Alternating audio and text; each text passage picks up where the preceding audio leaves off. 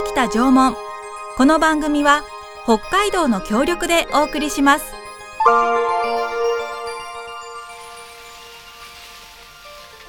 私たちが暮らすこの北海道には1万年も前から縄文人が暮らしていました豊かな自然に囲まれて森では木の実や山菜を取ったり鹿の狩りをしたり海や川では鮭やホタテなどの魚介類を取って食べていました自然の一員として争いもなく仲良く暮らしていたのです。この番組は2021年7月に世界文化遺産への登録が決まった北海道北東北の縄文遺跡群についての情報発信と1万年以上にわたり採集漁労狩猟により定住した縄文時代の人々の生活と文化をお伝えする番組です。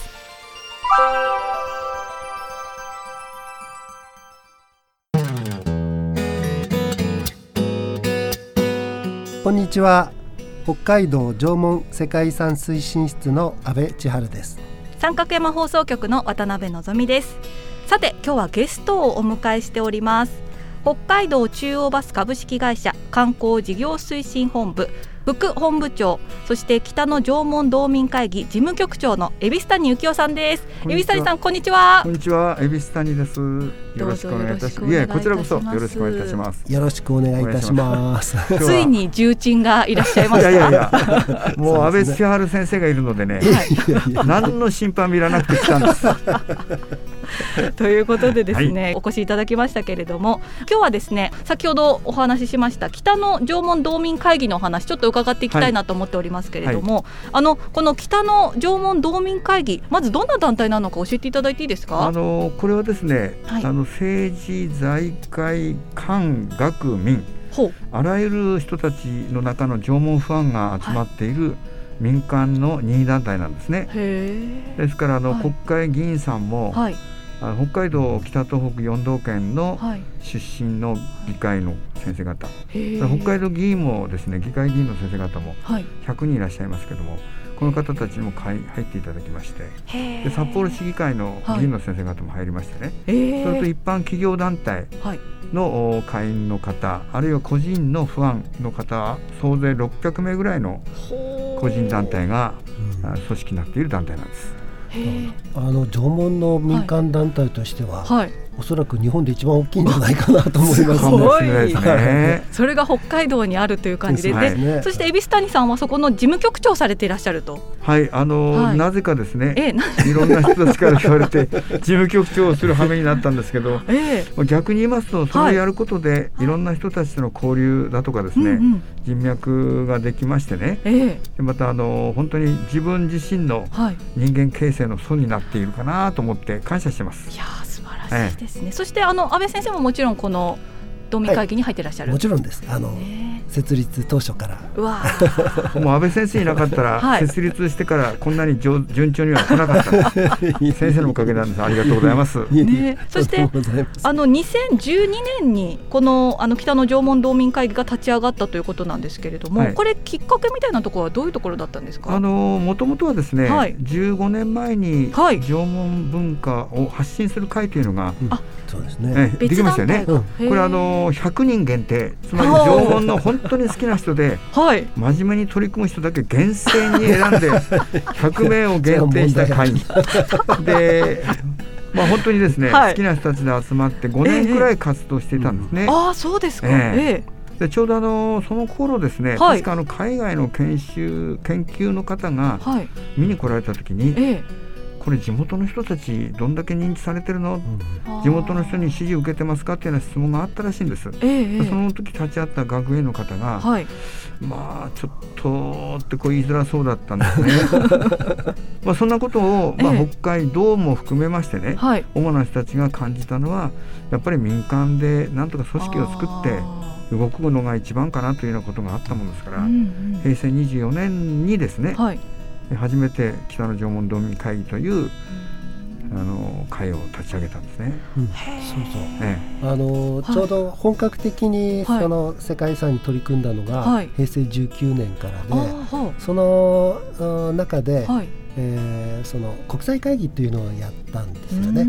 えー、そして海外の、まあ、イコモスの調査員を経験した人たちなんかが来てもらってで遺跡を見たりしたんですけど、はい、その時にやっぱり遺跡を保護するには、はい、えー、その地域の人たち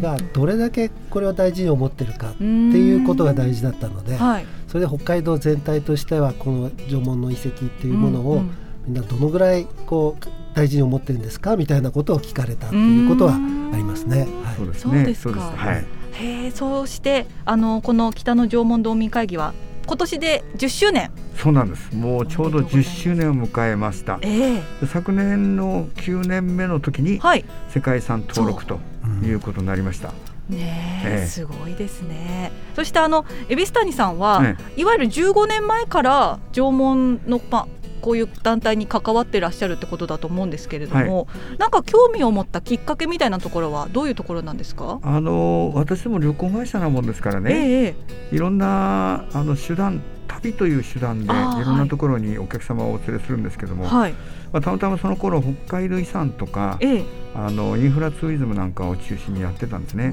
である、まあ、私の知り合いの信頼のおける方が、はい、これからは縄文の時代が来るぞと、えー、縄文文化を学んだ方がいいぞってもう何回も言われてました、はい、まあ、それでそんなに縄文ってすごいのかなと思いながら、えー、まあ、一つずつ安倍先生たちに話を聞きながら興味を持っていて。はいまあ、好き人間になってしまった。安倍さんが罪作りなんですね。罪作りだったんですね。そんなことはないですそうですか。そしてあのどっぷりはまっていってしまったという。はい。そうです。あのどういうところに縄文の魅力を感じられました？一番魅力を感じたのが、はい、実態が見えない。自分の思いとか考え方も、はい、なんかこう組み入れられることができるっていうのはですね。で特にあの縄文土器土偶を見ていると、うん、いろんな文様だとか、はい。土偶の顔形土面なんか見るとですね何、うん、とも言えないユーモラスで、うん、ロマンスあふれるような、はい、まあ、ロマンチックな顔立ち、はい、そんなの見てるとですね、はい、本当に可愛いなとか好きになってきましたね。でやっぱり美的概念がすごく強くいたのかなと思いますね。だから作品見てるとですね、本当に綺麗な文様、色合い、深いあのなんて言いますかね、愛情を込めて作ったような、そんなことが感じ取れるのが一番魅力だったと思いますね。なるほど、えそしてあの去年世界文化遺産にえー、登録というふうになりましたけれども、はい、もうずっと応援されてきたと思うんですけれども、え登録された瞬間っていうのはどんなお気持ちでしたか？もうこれ想像でするほどね 本当嬉しかったんです。そうですよね。胸の高まりが収まらなくて、はい、7月27日にですね、ええ、登録決定しました、はい、もうその時と次の日胸が高まらなあの高まりが収まらなくて、ええ、本当に心臓の鼓動がドキドキしながらですね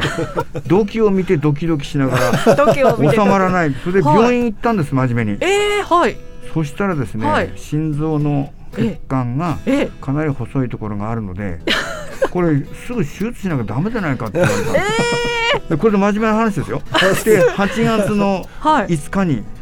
心臓カテーテル検査をして、はい、ステントを入れて、はい、今元気です。すごいですね。危なかったですだから逆に言うとあそこくす玉割る時に一番危なかったですね であの時の高まりが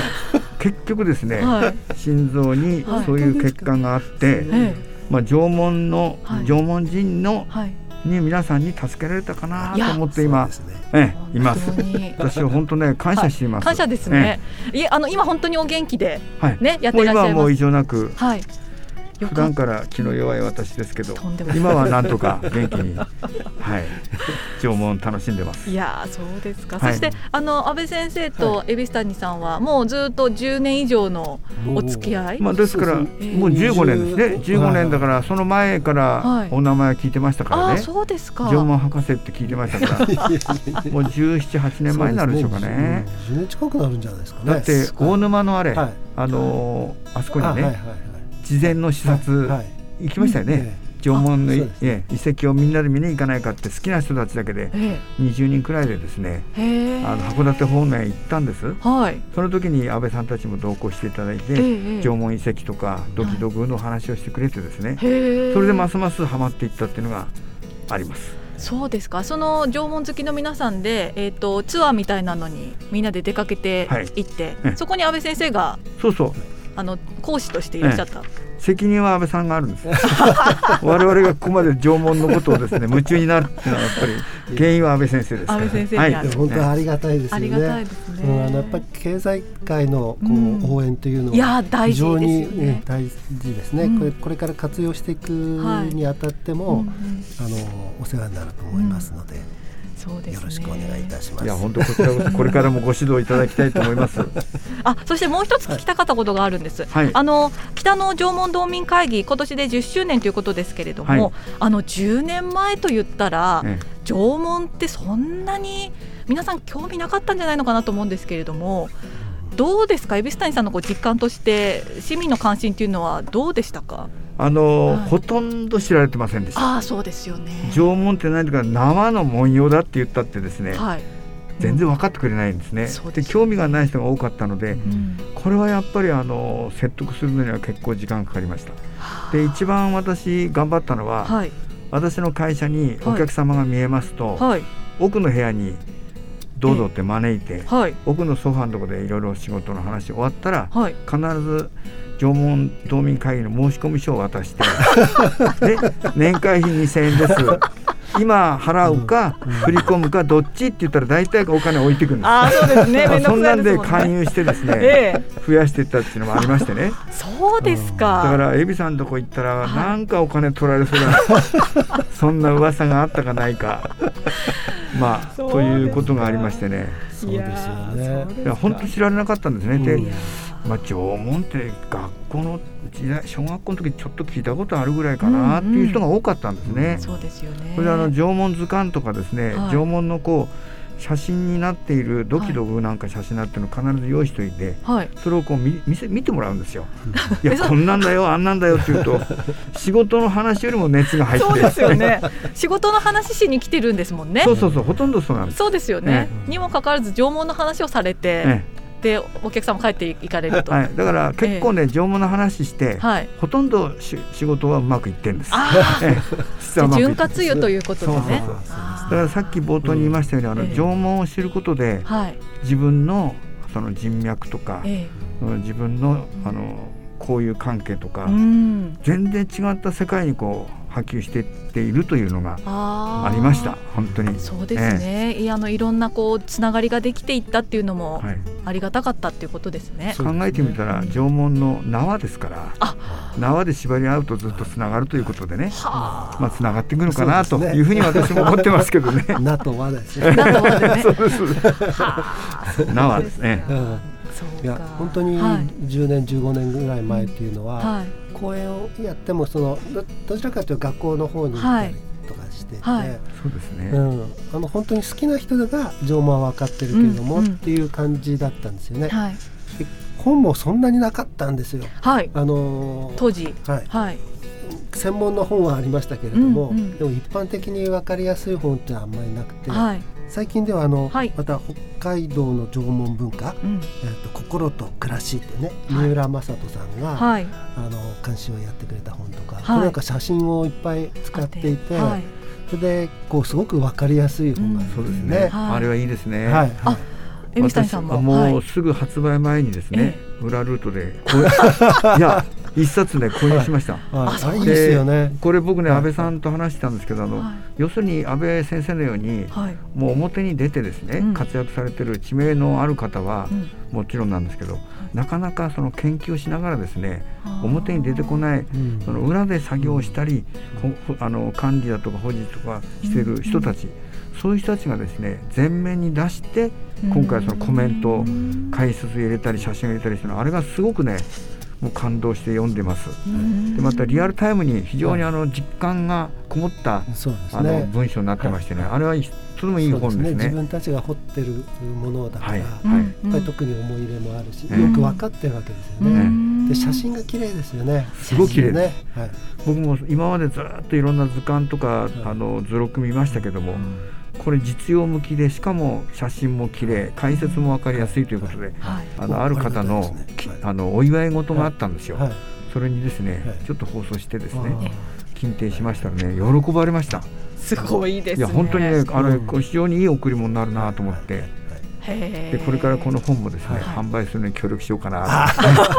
の監修者の三浦正人さん、はい、私があの埋蔵文化財センターに行った時の先輩なんです。あそうなんですか。ぜひよろしくお願いします。えー、会社名言えないんだもんね、ここではね。大丈夫です。アリス、アリス社、そうそうそう。ね、はい。アリス社で、今度のあのイベントでね、チラシをお配りして、PR に協力しようかなと思ってます。ありがとうございます。ありがとうござい。えちょっともう一度お伝えしますね。北海道の縄文文化心と暮らし、これは三浦正人さんが監修されましたアリス社から出ている本ということで、ぜひ皆さん気になる方はあの見てみていただきたいと思います。ということでですね、あのあっという間にお時間となっておりまして、そうですか。そうなんです。残念ですね。残念です。また来週もお話伺いますのでよろしくお願いいたします。今日はありがとうございました。どうもありがとうございました。ありがとうございました。失礼いたします。